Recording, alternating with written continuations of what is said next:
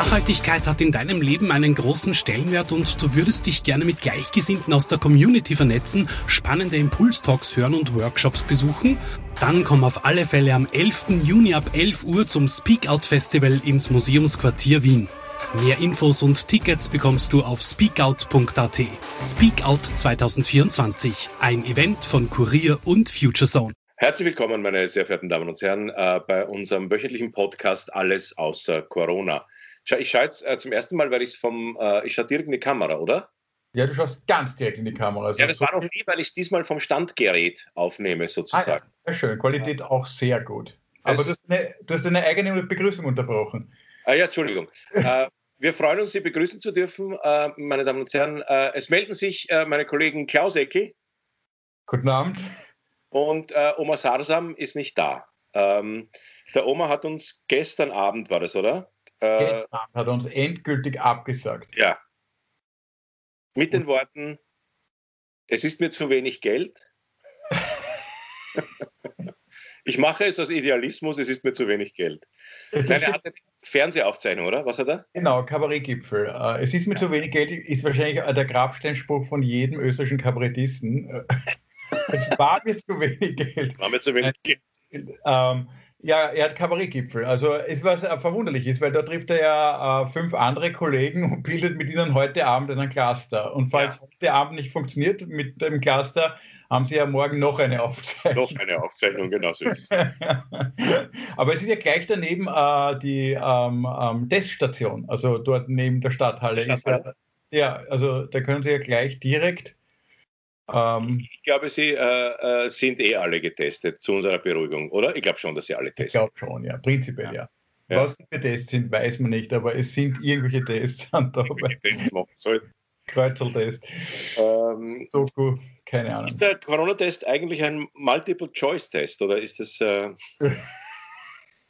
Du, bei den jetzigen Kosten wird es bald so sein, oder? Also angeblich können wir uns angeblich diese ganzen Tests gar nicht mehr leisten. Also vielleicht gehen wir ja äh, in Staatskonkurs aufgrund, aufgrund von 8 Millionen Corona-Tests. Wir hätten, wir hätten die alle nicht testen sollen, wir haben kein Geld mehr. ja, es kostet wirklich Unsummen. Was ich mich letztens auch gefragt habe, ist, also weißt du, da liegt man dann so vom Einschlafen und denkt sich, ja, puh, ich bin zwar immer so positiv und ich sehe es wirklich sehr positiv, aber ich denke mir halt manchmal, ah, ob das wieder wird und vielleicht müssen wir doch die Theater zusperren. Und dann habe ich gedacht, wie viel verdienen eigentlich die, die diese Tests produzieren?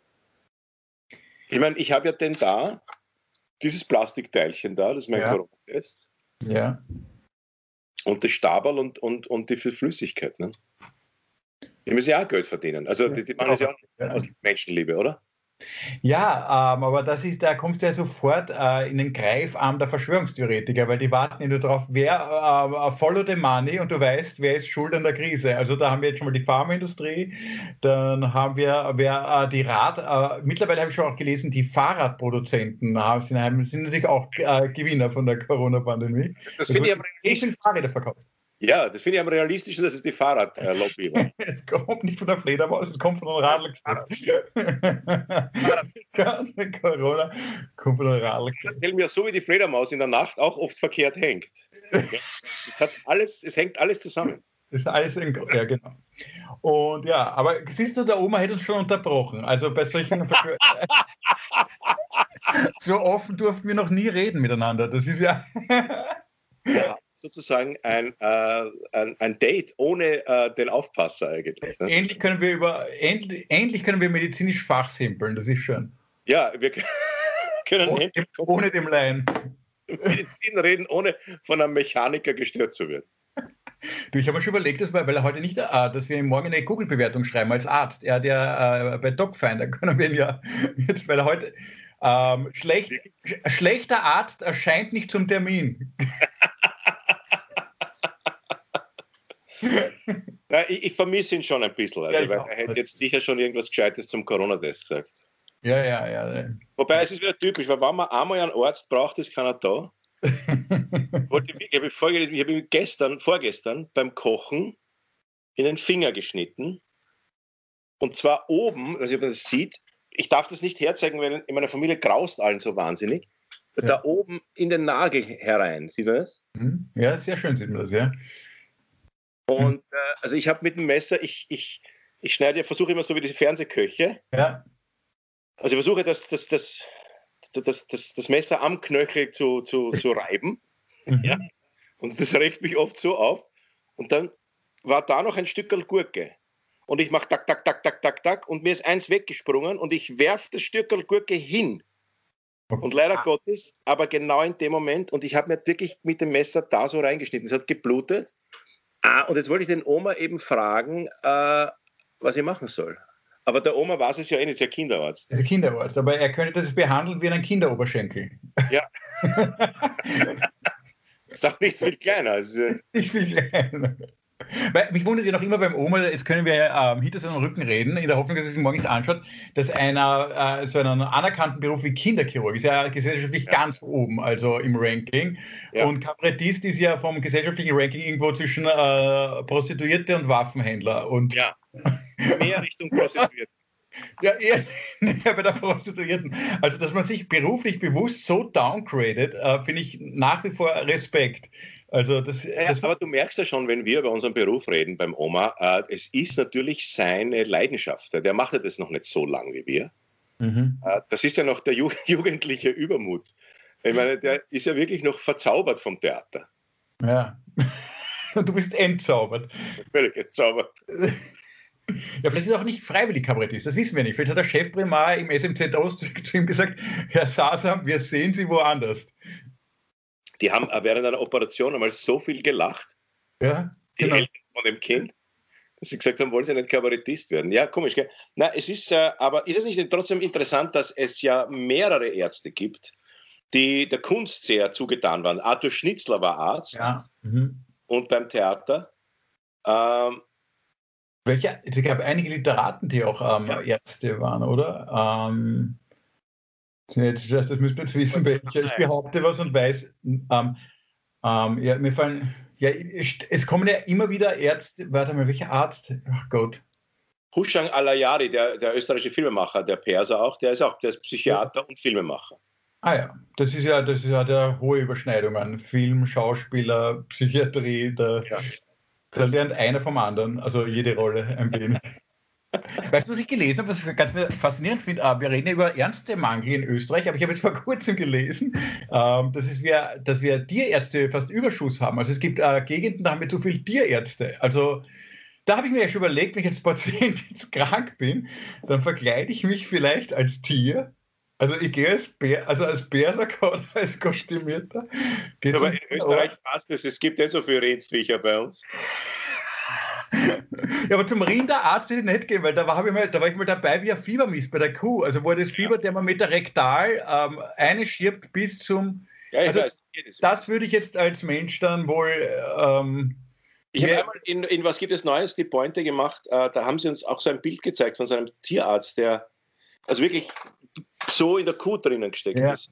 Ich genau. habe damit gesagt, dass äh, das Ganze mit, dem, mit den Nazis in Österreich ein Missverständnis war. Am Heldenplatz, das, das waren keine Nazis, das waren lauter Tierärzte. aber die waren viel kleiner als die Kuh, weil die mussten sie heraufstrecken. Also das war. Das, war, Lilliputaner Tierärzte, die da sieht man, wie klein der Hitler war. schreckliche Pointe eigentlich. Sehr schreckliche Pointe. Aber muss gemacht werden. Ja. Ja, ich finde überhaupt, es muss jetzt auch überhaupt mehr, darf man eigentlich schon Attentatswitze machen? Ich glaube, es gibt ja so eine Inkubationszeit auch beim Humor. Das gab es ja beim 11. September. Ähm, Ja. Ich glaube, das war damals vier Wochen oder drei Wochen. Da war Sperre. Und es war in Amerika, ne? Genau. weit weg.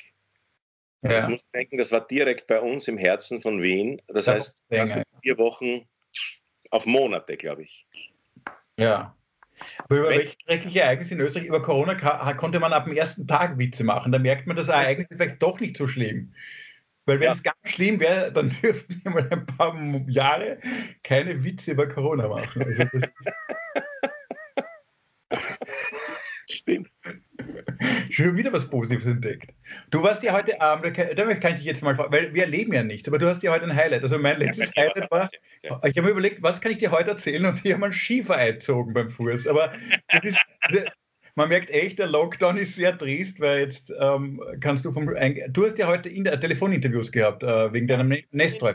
Und auch äh, Direktinterviews im Simple. Ich war heute in meinem leeren Theater äh, und wir haben dort mit sehr viel Abstand äh, äh, mit den Beteiligten hinter der Kamera hatten alle Masken. Ich habe das Interview ohne Maske gemacht, ein Interviewpartner auch ohne. Wir sind weit weg voneinander gesessen. Man passt wirklich wahnsinnig auf. Das ist auch interessant. Ich finde, dass sich das schon gesellschaftlich da einiges ändert, weil früher, weiß ich nicht, früher hat man einen Menschen gesehen und hat mir gedacht, finde ihn sympathisch, ist er ein Trottel. Das erste, was man heute denkt, ist, hat, ist der infiziert oder nicht? Also du siehst jemanden und denkst da, der, der wirkt nicht wie ein Superspreader, der ist eher so ein. Ich, ich überlege mir immer bei jedem, ähm, ich weiß ja nicht, ob ich jetzt gerade positiv bin, ich überlege mir bei jedem Kontakt, ist, könnte der Risikogruppe sein oder nicht. Mhm. Also ich merke das bei Menschen, die beleibter sind, wo ich noch einen weiteren Schritt zurückgehe. Ja, natürlich, ja. Ja. Was, was war heute die deppertste und was war heute die schönste Frage, die du bekommen ich hast? Interviewt und interviewt zu meinem äh, Büchlein und der CD ja. über den Johann Nestroy mit diesen Nestroy-Texten. Diese CD, die ich da gemacht habe, die kommt jetzt dann raus, ich glaube am 11. Dezember. Jetzt habe ich so einen, wie wir das ja manchmal gern machen, das wirst ja du, weil du schreibst ja auch ein Buch, ja. das auch im Frühjahr rauskommt, da wirst du das dann auch erleben. Wir haben eine sehr strenge Verlegerin, da geht es dann durch an dem Interviewtag und äh, habe über dieses Buch erzählt, wurde über Johann Nestroy gefragt und äh, habe ähm, das eigentlich sehr gern gemacht. Das war, war muss ich ehrlich sagen, normalerweise macht man das ja nicht so gern. Aber durch diesen Lockdown jetzt war ich in der Situation, dass ich mir gedacht habe, wurscht. Hauptsache ist sich leid, auch wenn es Journalisten sind.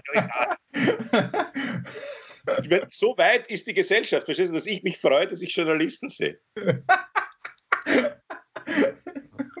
Bitte, was passiert beim dritten Lockdown? Also, da, bist, da, da bist du dann schon froh, wenn du einen Finanzprüfer siehst. Können Sie mir bitte eine Finanzprüfung ja. ähm, äh, was, was, ich beim Nestor ganz interessant finde, ich glaube, äh, was ich mir noch gemerkt habe von ihm, ist, der war ja im Gefängnis, weil er ähm, so viel. Weil er was? Improvisiert hat. Genau, weil er improvisiert hat. Ja. Das ist ja ein schöner Grund, noch ins Gefängnis zu gehen. Also das ist ja, ja, heutzutage, welche Improvisation müsstest du heute machen, um wegen der ins Gefängnis Aber zu gehen? Die Zeiten haben sich geändert. Verstehst? Früher sind die äh, äh, sozusagen kritischen Satiriker ins Gefängnis gekommen äh, wegen Improvisation, weil sie zu politisch waren. Heute kommen Kabarettisten höchstens wegen Steuerhinterziehung ins, ins Gefängnis. Nein, aber das musst du dir vorstellen, Klaus. Stell dir bitte vor, 1847 oder dann später, 1850, in den 30er Jahren. Es gab nur eine einzige Zeit in Wien, in Österreich, wo die Zensur aufgehoben war, nach der 48er Revolution. Die war von März bis Oktober, war die Zensur aufgehoben in dem Jahr. Ansonsten musstest du alle, also wir hätten das jetzt so machen müssen, wir nehmen, wenn es das immer noch gäbe, also wenn wir immer noch, sagen wir, das Kaiserreich wurde nicht abgeschafft, äh, der Metternich, die Metternichsche Idee hat sich weiter fortgepflanzt, der Spitzelstaat, das war ja ein Polizeistaat in Wahrheit, der hat sich fortgesetzt und wir leben jetzt immer noch in der Monarchie. Den Kaiser mögen wir, der ist in Ordnung. Aber natürlich der Kanzler und äh, der, der, der, Zensor und der, der Minister und so sind alle sehr streng. Und jetzt nehmen wir das heute auf und dann muss ich oder einer von uns muss das Pfeil an die Zensurstelle schicken. Die schauen sich das an und schicken uns dann eine Liste zurück, was wir rausschneiden müssen. Die reduzieren das dann auf einen ähm, Werbespot wahrscheinlich, ein 30 Minuten genau. Gespräch. Nur guten Abend, guten Abend und äh damals, du durftest damals nichts auf der Bühne sagen und auch die Textbücher, die wir haben vom Nestroy, das ist ja ganz interessant, die Sachen, die zu seiner Zeit gedruckt wurden, unterscheiden sich ein bisschen von den Theaterskripten, weil der Nestroy hat Folgendes gemacht, er hat das geschrieben, einmal ohne Zensur im Kopf, hat alles reingeschrieben. Man durfte damals nicht sagen gegen das Kaiserhaus, man durfte nichts sagen gegen die Politik, also gegen das, was die Regierung vorhat und macht.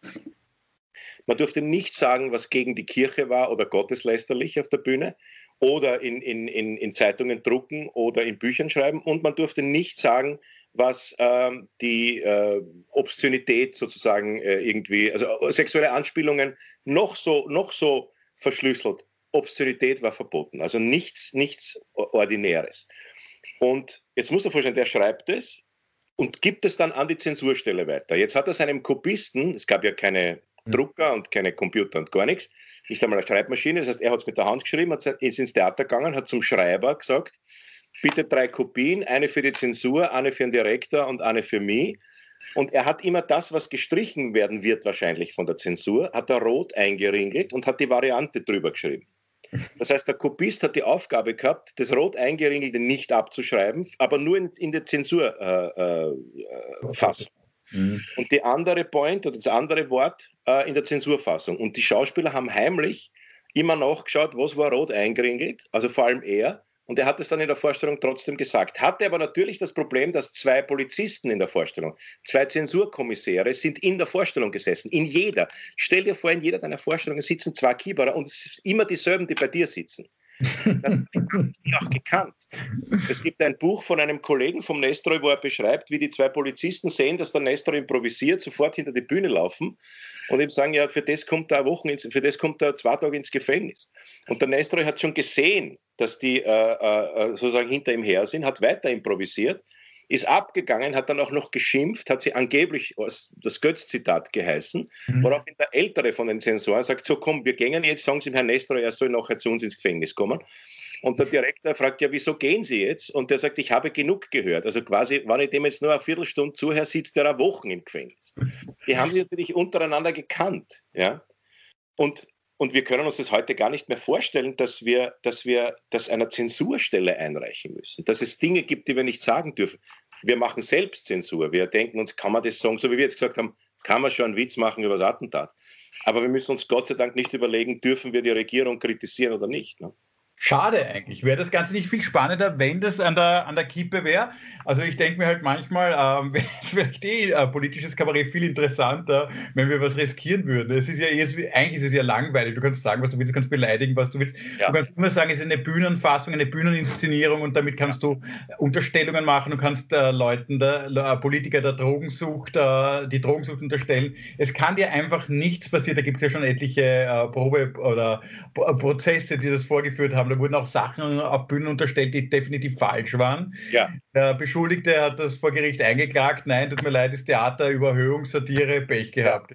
Ja. Also ich glaube, manchmal bräuchten wir so einen ähm, Exkurs ähm, ähm in, äh, wir Kabarettisten in so ein äh, Zelt bei den Taliban wahrscheinlich, wo, wo wir dort einmal ein islamkritisches Kabarettstück aufführen und ja, wo sie mit, der, mit der Kalaschnikow vor dir sitzen und du kannst dir bei jeder Point überlegen. Sag es oder sag es nicht. also ich glaube, ich ja. glaube, dass wir nach äh, ungefähr 15 Sekunden sagen, treten auf, schauen kurz, sehen die mit der Kalaschnikow und sagen, meine Damen und Herren, herzlich willkommen bei unserer Weihnachtslesung. Wir lesen jetzt Peter Rossecker. Ja. ja. wir können uns nicht trauen. Ich meine, du musst dir vorstellen, dass er ein einziges Mal ein einziges Stück geschrieben hat ohne Zensur. Ja? Äh, Freiheit in Grewinkel. Und, mhm. und, in dem Stück hat er den Metter nicht auf der Bühne nachgegeben. Es war ja verboten. Du durftest ja keinen Politiker nachmachen. Du durftest ja nicht einmal, also die Leute haben das immer erahnt. Er hat das natürlich so formuliert und vor allem, wie er geschaut hat. Äh, es steht in manchen Zensurakten drinnen, das Gefährliche beim Nestor ist nicht die Sprache, sondern sein Spiel ist so gefährlich. Wenn er vor diesem Wort eine Pause macht, weiß doch jeder, dass es da um das und das und das geht und so. Ja? Die Blicke, die er ins Publikum wirft, das Nicken, wenn er nickt und die Leute zurück applaudieren und wissen genau, den Meter nicht habe ich gemeint. Also der hat Wege gefunden über sein Spiel und plötzlich durfte er wirklich als Meter nicht auf der Bühne stehen. Die Leute müssen getobt haben. Ja? Dieses Erlebnis im Publikum muss unfassbar gewesen sein. Aber er wird ja beschrieben als eher ein schüchterner, zurückhaltender Mensch eigentlich, oder ein ja. oder? Ja, privat soll er angeblich sehr schüchtern gewesen sein. Du, und weißt du, was er zu dem Thema Zensur dann auch noch gesagt hat? In einem Stück hat er gesagt, die, die Aufhebung der Zensur hat für die Schriftsteller, für die Schreiber nur Nachteile gebracht, weil früher haben sagen können, mir so ein tolles Stück eingefallen, aber leider, die Zensur hat es verboten. Und jetzt fehlt ihnen die Ausrede, warum, warum sie keine tollen Sachen schreiben. Ja, ja. es war nicht alles schlecht bisschen geht es um, um, diese, um die Zensur geht es auch sehr in, in, in, um, um diese Themen und so und, und auch um die meine Beziehung zum Nestroy und so weiter. Aber das habe ich, was fragst du mich denn? Das habe ich heute eh schon den ganzen Tag erzählt. Labere schon wieder dasselbe wie den ganzen Tag. Hm.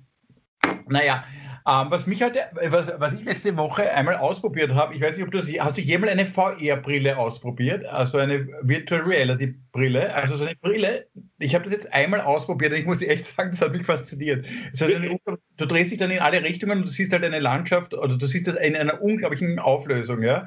Und ich habe mir dann gedacht, wie ich das äh, ver, äh, verwendet habe, habe ich mir gedacht, ähm, Vielleicht ist das die Lösung. Ähm, äh, vielleicht, ich habe mir überlegt, du könntest ja wirklich, in Wahrheit könntest du dein ganzes Leben äh, in diese virtuelle Welt, du setzt dir in der Früh die Brille auf und bleibst in der Welt. Also in dieser Welt kannst du ja alles haben. Da kannst du den Bill Gates äh, schimpfen und den äh, Sebastian Kurz verehren und du kannst in die, du kannst, äh, wie heißt das, ähm, das Lokal schnell in Ischgl, das ähm, äh, äh Kitzloch das Kitzloch, kannst, virtuell kannst du ins Kitzloch gehen und da 15 Rüschel bestellen und, und du kannst einen Chef schimpfen. Also du kannst ja ein Wunder, jeder kann ja sein Leben führen, das maßgeschneiderte Leben in seiner virtuellen Brille. Und das, jetzt haben wir überlegt, was ist eigentlich noch notwendig, was du eigentlich führen musst in der Realität, ist ja nur noch die Stoffwechselprozesse. Du musst in Wahrheit ausscheiden und oben einwerfen. Das ja. heißt, könntest, habe ich mir dann im Endeffekt überlegt, mit einer am Heisel sitzen und dir vom Pizzaservice unten beim Schlitz eine Pizza regelmäßig im Fünf-Stunden-Tag durchschirmen lassen und sonst bleibst du dein ganzes Leben in dieser Virtualität und führst ein besseres Leben als in Lockdown oder die falschen Kinder, die falsche Frau, der falsche Job. Hältst du das für realistisch? Das, oder ist das eine völlige Spinnerei gerade? Nein, nein, nein. Ich finde das eine sehr gute Lösung für viele Probleme, die wir haben. Also zum Beispiel könnte man das Problem ähm, des Flugverkehrs ja damit lösen. Also 350 Leute, die alle nach Mallorca wollen, die fahren raus nach Schwächert und sitzen dort eine Woche lang mit diesen Brillen äh, einfach in irgendeinem Hallenbad. Weißt du, und wir, wir verpesten nicht die Luft. Ja, vielleicht ist es aber noch besser. Moment, vielleicht kannst du damit sogar die Sehnsucht stillen für, zur Flugreise. Du setzt, du willst, man, man stellt sich immer das alles so wunderschön vor. Man fliegt jetzt nach Spanien, ja, und du setzt die Brille auf und dann erlebst du diesen drei Stunden äh, Flug in der Billigfluglinie. ja, ja, wo der, das war ja, links und rechts eine Mutter mit einem schreienden Kind, ja, dann, sitzt du in, dann sitzt du mit der Brille in irgendeiner geschissenen äh, Tapas-Bar in Andalusien und irgendwelche sächsischen äh, ähm, Gitarrenspieler singen Besame Mucho mit sächsischem Akzent ins Ohr und du denkst da, du reißt nach sieben Minuten die Brille runter und denkst da, ich bleib da. Also, das, vielleicht kann ich damit die Sehnsucht stillen. Du könntest auch Probleme lösen, wie zum Beispiel die Massentierhaltung. Weil wenn du jetzt äh, den ganzen Hühnern, äh, wenn du zum Beispiel einen Hühnerstall baust, der äh, unten sein Laufband hat und das Huhn hat seine Brille auf, sein Leben lang glaubt es doch die ganze Zeit äh, und das ist auf der Wiese und läuft und kann alles machen. Du sitzt also, in Viechen, das ist aber schön. Das ist schön. Legebatterien, äh, Hennen mit VR-Brillen. Ja simuliert ihnen ein glückliches Leben. Simuliert ihnen ein glückliches Leben. Sie kosten in der Produktion weniger und du kannst trotzdem so viel verlangen wie ein Biohand. Das ist großartig. also ich finde das sehr sinnvoll. Ich glaube, dass diese Virtual Reality äh, viele Probleme lösen wird. ja, ich finde es ganz äh, faszinierend, ja. Nein. Aber wie ist das? In was für einem Raum warst du? Ja, das, also bist du bei einem PC und du setzt diese Brille auf und dann äh, gehst du halt durch ganz eine Landschaft. Ich bin da jetzt gegangen, durch so, witzigerweise war das wirklich so. Was heißt gegangen? Du, hast du deine Beine tatsächlich bewegt? Du, kann, du kannst doch wirklich gehen, ja. Also du gehst, aber du bleibst am ähm, Schritt, du bleibst auf, auf der, am Boden stehen. Ach so. Ja, und das, äh, durch diese Vibration dann äh, merkt es, dass du dich bewegst und äh, du kannst eben mit so einem Joystick gehen. Ich bin halt da wirklich gegangen und die Auflösung ist fantastisch. Also ich glaube noch äh, zehn Jahre und es ist in zehn Jahre und du reißt die Brille runter und denkst dir, die Realität hat eine scheiß Grafik.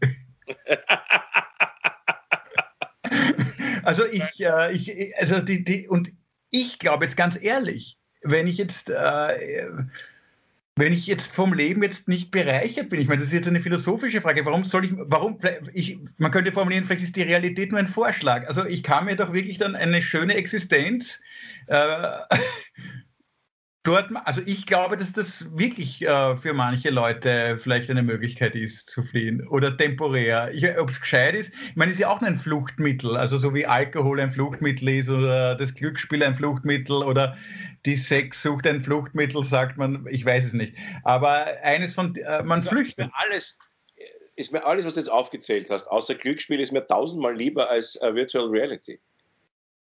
Also ich sauf doch viel und, und bin sexsüchtig lieber, als dass ich mir dauernd diese Brille aufsetze. Aber du kannst ja einen homöopathischen VR-Rausch haben. Also du setzt diese Brille auf und da wackelt alles. alles unscharf. Du kippst Aber weißt, fünf Schritte in der Virtualität um und nachher nimmst du die Brille runter und bist nüchtern ohne Kater. Ja, ja gut, nüchtern ohne Kater nach einem Rausch wäre überhaupt fantastisch, finde ich. Ja, das geht dann. Aber ist es nicht so, dass der Körper trotzdem spürt, dass er nicht dort ist, wo ihm vorgegaukelt wird? Oder ist es, ist es so, da gibt es ganz erschreckende Videos. Auf YouTube habe ich einmal irgendwo eine ältere Dame gesehen, ja, die haben sie eine VR, also jugendliche, amerikanische Jugendliche eine VR-Brille und die hat nachher eine Psychose erlitten. Also die hat dann, die hat, glaubt, das schießt wer und die hat dann, äh, die, der wurde die Brille dann weggenommen und die hat dann diese Jugendlichen mit irgendwelchen Gegenständen im Wohnzimmer bedroht, weil sie geglaubt hat, die Jugendlichen, die jetzt um ihr herumstehen, sind noch Teil von der äh, von, von der Simulation. Also die, das war, also äh, da, also da gibt es sicher einen Beipackzettel. Also bei die, Nebenwirkungen, die Nebenwirkungen sind sicher größer, wenn man ein Trottel ist. Das ist wichtig. Aber das ist, im, das ist im Leben ja auch so. so. Du, andere Frage. Der Podcast läuft ja wieder so gut. Ähm, wie verbringst du Weihnachten? Ähm, das können wir heute auch mal plaudern. Was, äh, wie planst du? Machst du irgendwas anderes als sonst wegen dem Corona-Jahr? Ähm, ja, wir werden, also wir, wir haben zum Beispiel jetzt schon ein Ganselessen, dass wir, meine Mutter lädt uns einmal im Jahr zum Ganselessen ein, meistens um ihren Geburtstag am 11. Dezember herum.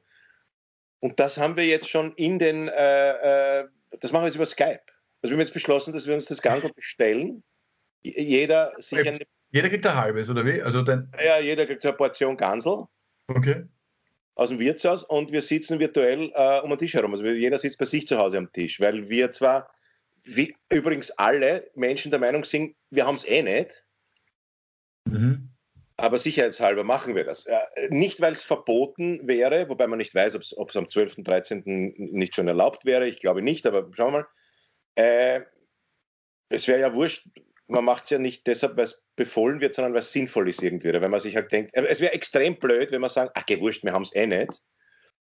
Just äh, hat es einer von uns, steckt die Mutter an und sie kippt schon um da würde man sich dann doch sehr ärgern. Und äh, jetzt haben wir uns gedacht, und ich glaube, so ähnlich wird Weihnachten auch ausschauen, wahrscheinlich. Du glaubst wirklich, also dass wir alle am 24. Dezember werden die Massen ähm, vorher, also der, statt dem äh, Christbaumstern oben wird eine kleine Webcam hängen ähm, und man ist mit, über diese Webcam verbunden äh, mit seinen Eltern und wird so gemeinsam, oder werden die Leute irgendwann sagen, okay, wir nehmen einen großen Christbaum mit einem ähm, ähm, also großen Durchmesser und, also ja, und, die, und, die, Großeltern stehen halt genau auf der anderen Seite vom Baum.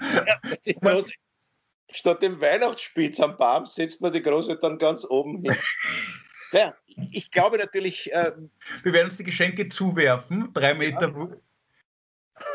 Also ich habe mir gespannt, dieses Jahr kriegen meine Kinder beide ein Bakel, wo drinnen eine FFP3-Masken ist, damit sie schon ja. wissen. Freuen Sie sich sicher wahnsinnig. Freuen Sie sich wahnsinnig. Ich glaube natürlich schon, dass die Leute sich treffen werden, aber ich glaube, dass es nicht besonders sinnvoll ist, weil wir dadurch dem Virus halt wieder die Möglichkeit geben, viel herumzuspringen. Schauen wir, jetzt, schauen wir mal, was bei den Massentests rauskommt. Ja, mal sehen, wer überhaupt hingeht. Also äh, es ist ja auch schon so eine Skepsis in der Bevölkerung bemerkbar anscheinend. Das, das verstehe ich nicht. Was ist denn jetzt so schlimm, dass man zu diesem Test hingeht? Kann man das wer erklären? Es ist sinnlos. Da gehe ich halt hin und es ist eine Momentaufnahme und es sind so viele falsche Tests. Also weißt du, es gibt ja tausend Meinungen zu dem. Ja, ja es ist, aber es gibt auch, wenn man beim, äh, wenn man sich eine gesunden Untersuchung macht, gibt es auch, es kann auch sein, dass dein Wert, der da drinnen steht und dein Cholesterin falsch ist. Das ist immer so. Es kann auch sein, dass äh, beim Reifenwechsel was falsch ist. Es ist prinzipiell bei allem, was wir Menschen technisch machen, gibt es eine bestimmte Fehlerquote. So hoch ist sie beim Test gar nicht. Und, und das ist ja wurscht. Aber, aber ich bin ja froh, ich wurde jetzt acht oder neun Mal getestet insgesamt. Wenn nicht, naja, weiß ich nicht, öfter glaube ich, oh ja, wir haben ja August schon zum Testen angefangen. Ähm, ich bin jedes Mal erleichtert, wenn man denkt, super, bin negativ. Ich habe mir eh gedacht, dass ich negativ bin, weil ich ja eh nur zu Hause sitze und mich betrinke. ich bin trotzdem erleichtert. Aber ich kenne jetzt zum Beispiel einen Fall, äh, der ist positiv und sind junge Menschen, ein junges Paar und die haben die letzten drei Wochen keinen Kontakt gehabt. Sie waren nur im Supermarkt einkaufen und der Arzt behauptet dann vielleicht, dass sie vielleicht durch so eine Aerosolwolke im Supermarkt gegangen sind. Ja. Wo dann die Maske halt äh, das nicht aufhält. Also sie, sie haben sonst außer Supermarkt keinen einzigen Kontakt gehabt. Ja, das ist ja, das ist ja das Geheimnis oder die Wahrheit ist ja die, das Anstecken äh, tut man sich innen schon, außen nicht, stimmt prinzipiell, aber es kann natürlich auch sein, dass du eben durch so eine Aerosolwolke durchgehst die einer gerade ausgehustet hat und der, der, der Wind gerade so geht, dass er das bei der Masken, bei der Seiten einigt. Das kann natürlich alles passieren, ja. Aber es ist ja so, dass wenn man sich dann die Masse anschaut, wer sich wo ansteckt, die meisten, die meisten stecken sich innen, privat oder in der Arbeit jetzt an. Ja? Logisch. Theater sind zu, Lokale sind zu, Geschäfte sind zu, alles zu. Aber wir stecken uns natürlich weiter an, aber es geht runter. Ja? Also es ist ja, eigentlich ist das alles nicht so unlogisch. Das ist alles eigentlich sehr leicht zu verstehen, finde ich. Ja? Schwierig ist das, das, der menschliche Umgang damit, das, was es mit uns psychisch macht. Mir geht das so oft in dieses scheiß Masken. Wirklich. äh, wir müssen Gesichter sehen. Wir müssen, ich habe heute 90 Prozent der Menschen, die ich getroffen habe, die keine Ahnung, wie der ausschaut, erkenne ich ja nie wieder. Gut, ich meine, es waren eh die selten, die immer kommen. Aber trotzdem, weißt du, du siehst nur die Augen. Aber es ist mir lieber, wir machen das jetzt so, aus Sicherheitsgründen, äh, ist mir lieber, als wir machen es nicht. Aber ich vermisse die Gesichter der Menschen zu sehen, die ich treffe. Ich vermisse überhaupt Menschen zu treffen. Oder anders gesagt, ich treffe ungern Menschen, aber ich möchte gern selber absagen und nicht, dass die Regierung absagt. Ich möchte gern selber sagen, nein, ich komme zu der Party nicht, ich kann an dem Tag nicht. Bereitet mir größeres Vergnügen. Als das, das ist ja sowieso das Thema, dass dir nach der Impfung die Ausreden ausgehen, weil jetzt kannst du sagen, ähm, ja, ich gehe nicht ins Fitnesscenter und ich besuche nicht die Tante Hertha wegen Corona, aber kaum ist diese Impfung da, hat die Kandidante Hertha auf den Impfstoff verweisen und wird sagen, äh, Wieso hast du nicht, lasst euch jetzt alle impfen? Bin ich dann Hertha macht jetzt wieder was. Bist du nicht fertig geimpft? Wir machen wieder Gansel Endlich einmal, nach 20 Jahren kein Gansel Jetzt mit der Scheißimpfung müssen wir wieder alle hingehen. Und ich bin mir ganz sicher, dass wir in einem Jahr, wenn wir uns alle wieder treffen können, dass wir sagen, was wie schön das damals war, diese Ruhe, diese Stille, dieses nicht dauernd Ausreden haben. Ich bin mir ganz sicher, der Mensch, ja, in 30 Jahren werden wir sagen, es war die schönste Zeit unseres Lebens. Die schönste Zeit im Leben. Das, müssen wir, das vergönnen wir jedem. Ja. Dass Kinder, Und? die Enkel, Enkelkinder, wenn wir sagen, ihr müsst einmal eine Pandemie erleben. Wisst ihr, ja von Airbrille auf, macht 2020 nochmal über die Virtual Reality. Opa, wieso hast du das alles auf Netflix gesehen? Ja, na, weil ich, ich bin ja zu Hause. Ich habe ja Leben retten müssen. Ich bin zu Hause gesessen, weißt du, sonst hätte es die gar nicht geben, muss man sagen. Sonst wäre die Menschheit vielleicht ausgestorben. Ja, wenn es den Virus nicht gäbe, wäre die Menschheit vielleicht ausgestorben. das habe ich halt auch im Video gesagt. Hast du auch, warte, jetzt schaue ich noch einmal nach, ob das stimmt, was ich da überhaupt gesagt habe. Ähm, pass auf. Ähm, äh, Worldometer, der Zuwachs an Menschen. Okay. Weißt du, dass wir seit, seit es den Virus gibt, Seit es den Virus gibt, also seit Jänner, Februar, März, ja, gibt es 74 Millionen Menschen mehr als im Jahr davor. Ja gut, durch das viele Lockdown haben die Leute viel Zeit gehabt, Kinder zu zeugen. Also der, der, der, der, der, der, der Population Growth ist 74. Aber ist das überdurchschnittlich mehr oder ist das Nein. ein eine das ich. Gegenteil von Übersterblichkeit, Übergeburtigkeit gibt es ja nicht. Also, ja, oh ja, Übergeburtigkeit gibt es seit dem 19. Jahrhundert. Das heißt, wir waren einmal insgesamt alle nur 10 Millionen. Stimmt, also haben wir, haben wir dieses Jahr eine Übergeburtigkeit. Wir haben immer Übergeburtigkeit, jedes Jahr. Immer über, ja. Und insgesamt sind laut Worldometer heuer 53 Millionen Menschen gestorben. Mhm. Jetzt ist die Frage im Vergleich zu anderen Jahren, wie wir da liegen, das ist wahrscheinlich jetzt das Spannende. Aber geboren wurden 128 Millionen. Insgesamt wurden 128 Millionen Menschen geboren und mhm. 53 Millionen sind nur gestorben. Mhm. Also die, Popul die Population wächst weiter trotz Corona. Das war bei der spanischen Grippe definitiv anders. Ja, definitiv anders, ja. ja. Und trotzdem ist es gescheit, dass wir aufpassen, finde ich. Ich muss jetzt ein bisschen die Situation, äh, die, die, die, die Position unseres Arztes. Äh, ein bisschen vermisse ich ihn schon, den Oma. Ja, ich vermisse ihn natürlich, vermisse den Oma. Wir brauchen jetzt, falls er doch zuschaut. Ja, unser einziger Zuschauer bald. Ähm, Ja, aber das wird sich ja vielleicht ändern, weil der Schröcksnadel jetzt gerade, das habe ich ja äh, vorher jetzt auf OFAD noch gelesen, dass er unbedingt darauf besteht, dass die Skipisten offen bleiben müssen. Ja, das ist ein Blödsinn. Ja, ist ein Riesenblödsinn. Also ich meine, ich habe ja den Eindruck, der ist ja so ein Militär. Ich meine, wie viel Geld braucht dieser Mensch noch? Der ist so reich und also er hat um seine drei, fünf oder zehn Liftanlagen, die ihm gehören, hat er noch, da möchte er noch immer Geld verdienen. Also der würde, glaube ich, sogar eigenhändig ähm, äh, Intensivbetten in Gondeln reinschieben, bevor er sagt, das machen wir nicht. Also, und ich habe ja, äh, ich habe auch gestern im Kurier gesagt, das ist ja absurd. Jetzt haben die Schulen zu, damit im Jänner wahrscheinlich die Skischulen offen haben. Allerbeste ist, Klaus, ich habe gestern im Fernsehen gesehen, in Salzburg oder in Vorarlberg oder wo auch immer in Tirol, bereitet man sich, obwohl noch nicht sicher ist, schon auf die Skisaison vor. Ja, Und du siehst Schneekanonen, Schneekanonen, die künstlichen Schnee auf eine Piste blasen. Das heißt, es ist ein Virus, wo wir nicht Skifahren gehen, wir, es schneit eh nicht, weil wir das Klima erwärmen. Wir wollen aber, dass die Touristen herfliegen und auf einen Schnee, den es nicht gibt, Skifahren und sie ausstecken, wo dann wieder zu viel sterben. Mensch, ihr seid Volltrott. Das ist unglaublich, ja. Wir blasen künstlichen Schnee auf eine Wiese, wo eh keiner Skifahren soll. Du, vielleicht ist echt das Epizentrum der Idiotie Österreich, wahrscheinlich, definitiv. Es ist, also, auch bei einem Erdbeben geht es von irgendwo aus und ich glaube, der liebe Gott hat entschieden, das Epizentrum der Vertrottelung liegt irgendwo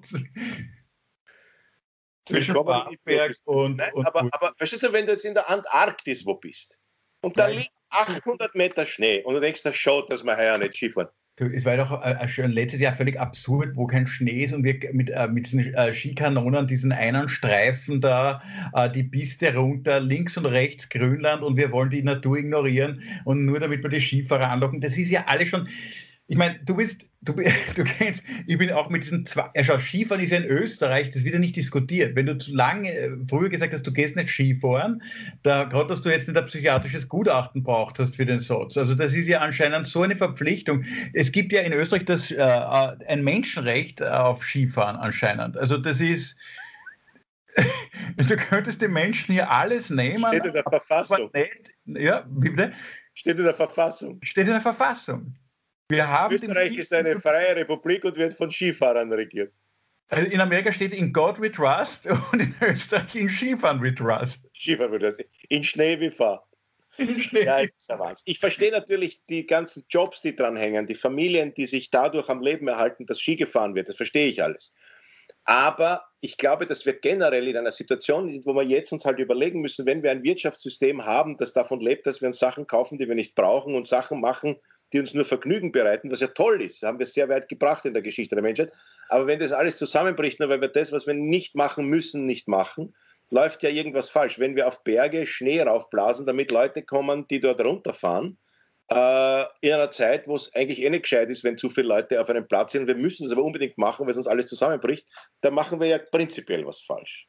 Ja, aber auf der anderen Seite, es gibt jetzt auch eine Strömung, merkt man irgendwie bei den Hoteliers da im, im Westen, was man hört, dass da viele schon sagen, na, wir brauchen gar nicht aufsperren, weil wir kriegen ja eh 80 Prozent Umsatzersatz von der Bundesregierung. Ja, aber ist doch okay.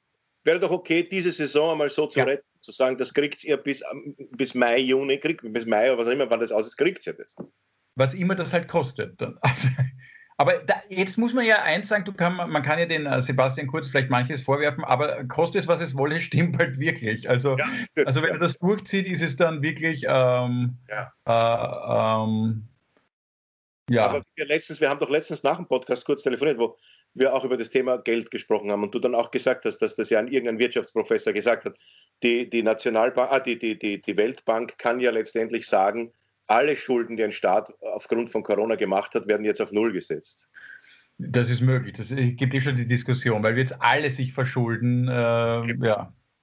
Das ist ja das Beruhigende, dass sich im Moment gerade weltweit, äh, vor allem die erste Weltländer, alle gleichzeitig verschulden wegen Corona. Ähm, das ist ein beruhigender Zustand. Ja, ja, ja. Ja, weil die Welt kann nicht als Ganzes in Konkurs gehen. Wir können nicht Oma Schütt, tut mir leid, zu verkaufen. Und oben um für ein paar ausländische for sale. Jetzt weiß ich, warum die Amerikaner am Mond waren. Die haben dort das Schild wegen, wegen Corona geschlossen. alles muss raus. Alles, alles muss raus. Abverkauf, alles muss raus. Falls die Außerirdischen kommen. Du übrigens den Cartoon? Ich habe letztens einen Cartoon gesehen, wo ein Raumschiff landet, Außerirdische herauskommen und eben, also so wie es halt ist in den Filmen, das Militär fährt hin und alle fahren hin, der Präsident wird informiert. Mhm. Und die zwei Außerirdischen, steigen zwei Außerirdische so, so Aliens aus, zünden sich eine Chick an und sagen nur, wir machen nur Zigarettenpause, man darf drinnen nicht rauchen. Großartig, sehr lustig. Das ist großartig, oder? Sehr lustig. Das ist fantastisch. Sehr lustig. Eine, eine, eine, eine, ironische Bemerkung äh, ist mir, oder eine, eine Sache, die eine ironische äh, Tatsache ist mir noch aufgefallen. Diese Firma BioNTech, die diesen, äh, diesen äh, Impfstoff jetzt hat, da heißen ja die, äh, weißt du, wie die, das hast du sicher gelesen, wie die, ähm, wie die Entwickler heißen. Die heißen ja Özlem Dürci und, ja, ja, ja, und Uga Sahin oder so. Genau, ja. Also beide schwerer Migrationshintergrund, ja. Gastarbeiterfamilie. Da habe ich mir beim Lesen gedacht, also wenn Kurz, Orban und die AfD schon vor 15 Jahren an der Macht wären, hätte man nächstes Jahr noch immer Hände waschen. Hätte man keinen Impfstoff, hätte man immer noch Hände waschen, genau so ist es ja. ja also es ist schon, ähm, man müsste das jetzt auch ähm, ähm, als erfolgreiches, das würde jetzt keiner von denen sagen, da ist Migration gelungen, oder? Das, das könnte man jetzt mal auf der Plusliste weil, ich glaube, dieses dicke Plus steht ganz automatisch dort, weil diese Namen ja bekannt sind. Und äh, auch wenn es dann so mancher Rechter nicht wahrhaben will äh, und sagt, naja, nein, nein, nein, das sind Schweden, die nur den Namen angenommen haben. Alles deutsche Recken, die nur diese Namen angenommen haben, weil sie gezwungen wurden von der liberalen Gesellschaft, diese Namen anzunehmen. Äh, abgesehen von den Extremisten, die das so extrem sind, sieht das ja eh jeder. Also das, glaube ich, muss man gar nicht dazu sagen. Okay. Glaube ich, glaube ich. Ja, ich finde es halt trotzdem ganz, ähm, weil, weil halt diese ganze Migration, welche großen drei Themen hatten wir die letzten Jahre? Klima, Migration und Corona. Und irgendwie ist es ganz interessant, wenn sich die teilweise. Ähm, das Interessanteste ist, das größte von diesen drei Problemen, nämlich Klima, interessiert uns momentan überhaupt nicht. Null. Ja gut, es wird ja weniger geflogen. Also das ist ja jetzt, es wird ja, weniger geflogen. Da muss man schauen, wie sich das auswirkt, ja. Aber ich glaube ja, das Ganze, und äh, mit meinem äh, lieben Freund, mit dem Martin, den du ja auch kennst, diskutiere ich immer darüber, es ist ja ein Fünftel der Weltbevölkerung noch nie geflogen. Ein Fünftel, ja. also ein Fünftel, Entschuldigung, ein Fünftel ist geflogen, sagt man ungefähr. Vier Fünftel sind nicht, die meisten sind nicht geflogen. Vier ja. Fünftel sind noch nicht geflogen. Ja. Und es, was mich immer ernüchtert bei diesen ganzen Debatten, auch wenn wir auf, aufhören, nach Barcelona zu fliegen oder nach Madrid oder wenn wir auch uns zurückhalten, wenn wir wieder dürfen, es sitzen Milliarden an Indern und Chinesen auf gepackten Koffern und wahrscheinlich auch Afrikanern und, äh, und anderen äh, aus anderen Staaten Menschen, die gerne einmal fliegen würden wollen. Und ich, wir können dann ganz schwer jetzt, ich, ich, mir fehlt völlig das Argument, dann zu sagen, du wisst, das war jetzt nicht gescheit wegen dem Klima. Also fahrt bitte weiter mit dem ähm, rostigen Autobus im Kreis bei euch. Ähm, Fliegen ist jetzt nicht gut. Und irgendwie, um dieses Weltproblem der Klimawärmung zu retten oder zu lösen, müssten wir aber denen ähm, irgendwie das mitteilen. Oder, oder müssten wir ihnen das äh, schmackhaft machen. Klaus, das ist richtig, aber es ist ein bisschen so wie auf der Titanic beim Abendessen. Das Schiff sinkt und äh, es müssen alle evakuiert werden. Und äh, der Oberkellner sagt aber zum Kapitän, das geht nicht, weil äh, äh vier Fünftel haben die Nachspeise noch nicht gekriegt. ja, aber sie kriegen. Es ist doch ein bisschen so. Ja, schon. Nur, Moment, um in diesem Bild zu bleiben. Das würde aber bedeuten, wenn wir wüssten, wenn wir denen keine Nachspeise geben, dann sinkt das Schiff nicht.